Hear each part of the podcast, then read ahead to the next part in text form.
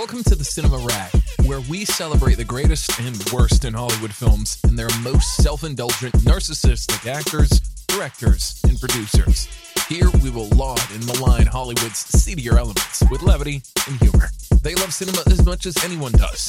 They've been talking about it for over 30 years. Time to get trashy. Here's Gregory and May. Hello, everybody. This is Gregory. Welcome back to another episode of the Cinema Rag. I hope you're doing well today. Today, we're going to talk about Mark Ruffalo. What happened to this guy? He was an indie darling early in his career, and it's like he's been eating the lotus flowers of the MCU and has never left the, the island of lotuses, if you, if you know the reference to the Odysseus. Uh, so, we're going to talk about Mark Ruffalo today. Mark Ruffalo, I find to be an interesting actor in that he's done some really iconic, great work. And then when Marvel came knocking, he never left. And look, I get it, man. The paychecks are probably really good. And maybe he finds super depth in playing the Incredible Hulk or the Hulk. But come on. Ruffalo, born in Wisconsin. He was born in Wisconsin. Good old Midwestern boy. If you look at his IMDb, not much. He's in his mid 50s, but not much really. Nothing really pops until late 90s. Uh, he, starts getting some roles like Ride with the Devil. I remember that movie because it was like Jewel. Jewel's to be acting in a in a Civil War movie. What? His big break really is You Can Count on Me. You Can Count on Me is the movie that he did with Laura Linney, and it's uh, she's a single mom, and he's like the younger brother who comes back into town, and, and havoc ensues. That's I think where he really gets on, on the map, and then you see him later doing other movies like The Last Castle, Apartment Twelve, Wind Talkers. Wind Talkers is the one with Nick Cage in it. And then you see A View from the Top. That is the Gwyneth Paltrow airline stewardess movie. Not much going on there. Then he does probably one of the most controversial movies you got in the cut. This is Meg Ryan showing some skin when she's over 40. Fascinating movie. We're not going to talk too much about it here. Then he does We Don't Live Here Anymore. Uh, this is another what, like good indie movie that he does in 2004. He also does Eternal Sunshine of the Spotless Mind. This is Kaufman's great work starring Jim Carrey and Kate Winslet, where Carrey wants to erase his memory of her. And he plays one of the guys who's responsible for erasing his memory. Then he does probably his most pop culture movie, I suppose, would be 13 Going on 30. He plays Garner, who's a future, I, I, I think by the time this episode comes out, already a sexy Saturday and he plays the love interest. But you know, the thing about the thing about Ruffalo is that he he's just kind of like the goofy, like there's no sex appeal to him. There's I don't find anything interesting about him. He's kind of a little of an insult schlub.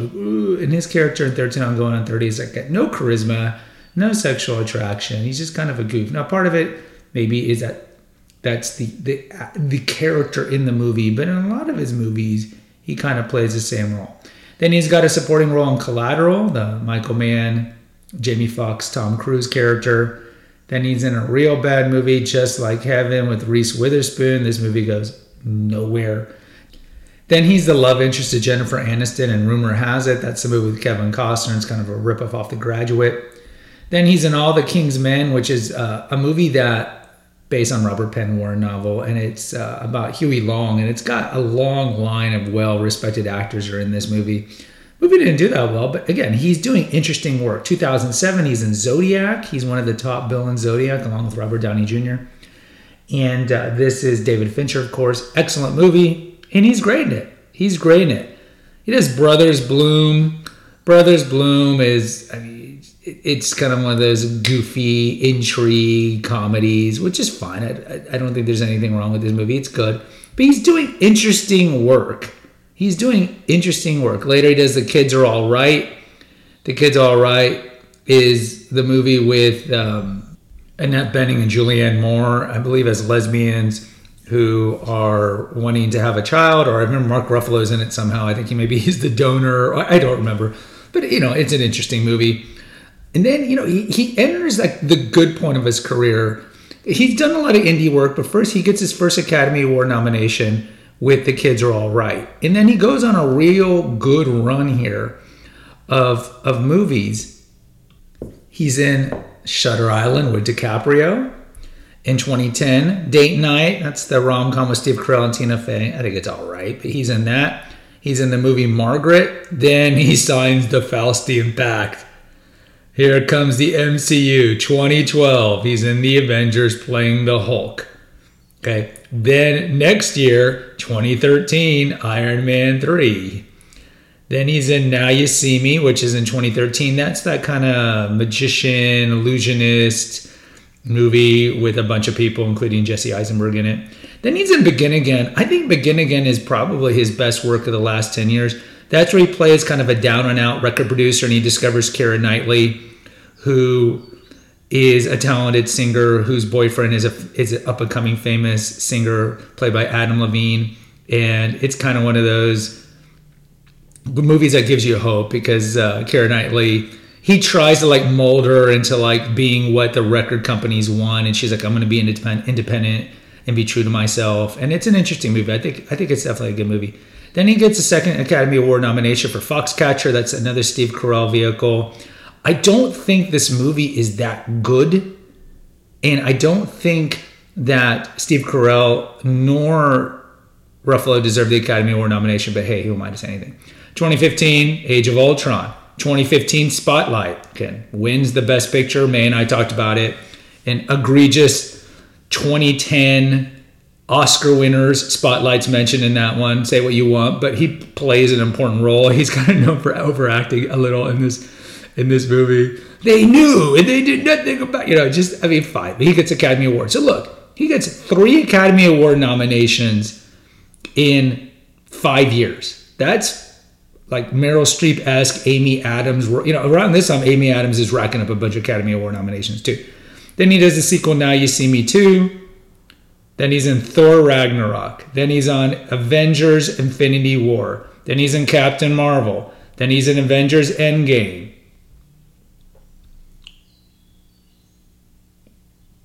Then he's in the Adam Project. Let's take a break. about some of the other feeds here at the Eclectico Gregorio. The oldest one we have is the Awakened Man, which mostly deals with holistic health, medical cover ups, ways to biohack your life to ensure longer longevity, medical conspiracies, and naturopathic stuff.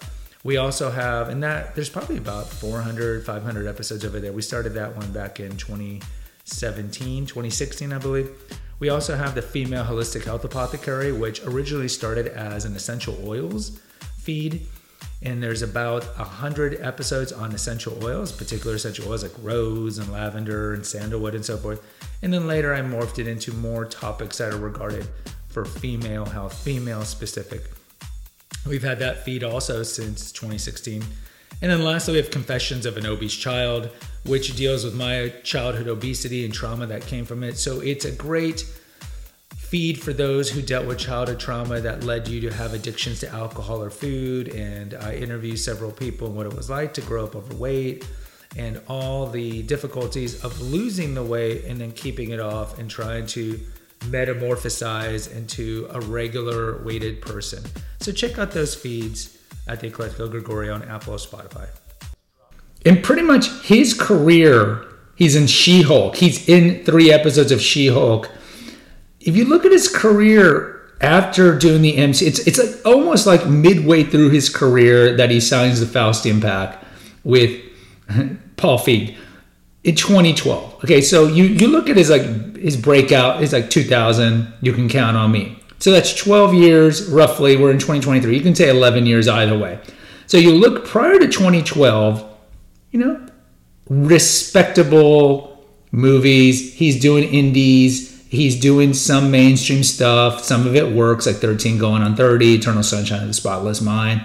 Some of them don't. He's doing Zodiac, of course, which is probably his piece de resistance. Kid's all right. He's doing interesting stuff. Shutter Island. He's working with good directors. It's all this good stuff. And then boom, 2012 happens.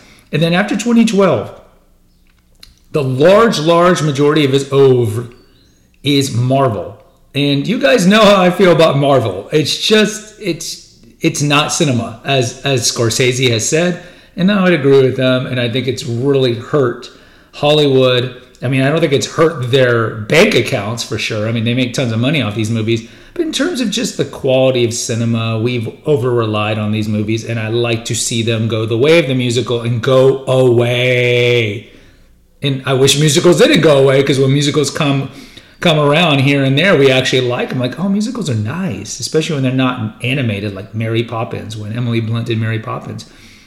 So you look after 2012, it's just a bunch of just all Marvel. And, it, and look, yes, early in that run, which I would say, you know, his peak is probably, I would say from Zodiac 2007 to about 2015, because that's that's Spotlight.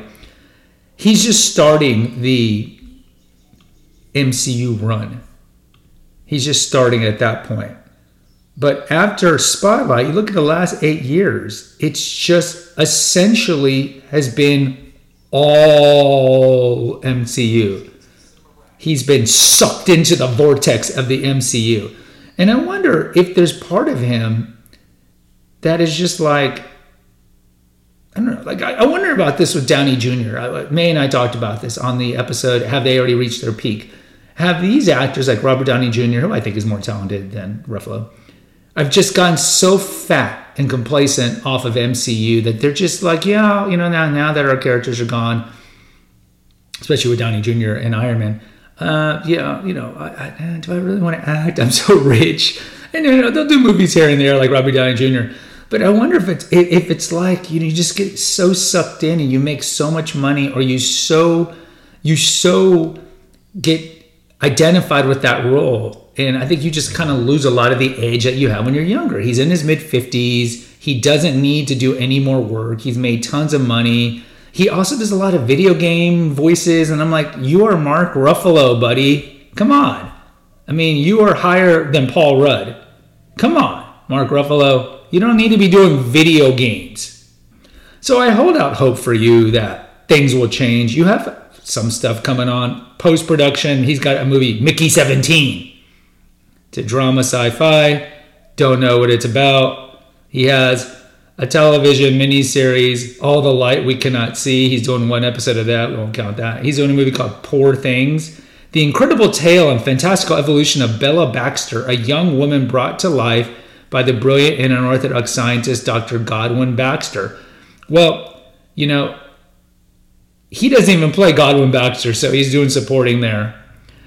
And I mean, Avengers Secret Wars, he's in development for that. Newsflash is pre-production, you know. In Newsflash, it's 1963. CBS newsman Walter Cronkite is given the task of reporting on live television about President John F. Kennedy's assassination in Texas. I do remember that he takes off the glasses and all that. And he plays not Walter Cronkite, he plays Don Hewitt. So we'll see what happens with Ruffalo. I think I think it's just kind of sad. This is one of the casualties of the MCU. You see some of these other actors that have been in it who I think will rebound fine and have a career. You look at someone like Adam Driver, right? Adam Driver, we did an episode early on, I think is is along with Joaquin Phoenix, probably Joaquin Phoenix more, is the best American actor under the age of 40. I think I think Driver's 40. You think of Driver early on, he's Kylo Ren, but now, when you think of Driver, he's done so much of a variety of roles, like a Marriage Story, for example, and a bunch of other stuff. He's in so much of a variety of roles. He's no longer thought of as just Kylo Ren. And we'll see who's coming out of the MCU who's just always going to be remembered for that role. So up there, Chris Evans, Chris Hemsworth, will they will they break out of that? Like Scar ScarJo, I don't think will always be remembered as Black Widow because she had work before that and she's done interesting work somewhat interesting work after that. But it'd be interesting to see who in this MCU is always going to be known for that role. And Ruffalo needs to do, he's only his mid 50s or so. He needs to do a good 10 years of just going back to the indie work. Do the Colin Farrell. Just do a bunch of interesting movies with good directors, even if it's smaller roles. Maybe you can get a couple more Academy Award nominations. I'm really shocked that you have three, but I, I, I'm surprised you have three but do that. You got it. You got to stop doing the Disney, the Disney stuff. Just stop the MC. Just get away You don't need the paycheck. Just get away and stop doing this stuff. Just stop doing this garbage.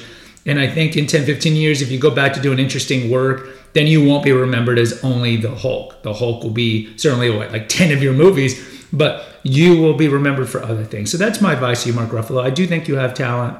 And I, I just think you've kind of lost your bearings and lost your compass, and you need to go back and just just say no, as Nancy Reagan used to say, to Marvel. Guys, I'll pose a poll what you think about our boy Ruffalo. And please rate and review on Spotify or Apple. It just helps with the algorithm. There's a link for PayPal to make a donation in the episode notes, and also there's a link to the website which hosts all the Eclectico Gregorio feeds. But the best way to catch them, of course, is on Apple or Spotify. Until next time, take care, God bless, and pray. Thanks for listening to the Cinema Rag. Please post an honest review on Apple, Spotify, or wherever you listen to your podcast. Check out the episode notes to visit our website and to make a donation. Lastly, follow the rag today. Until next time.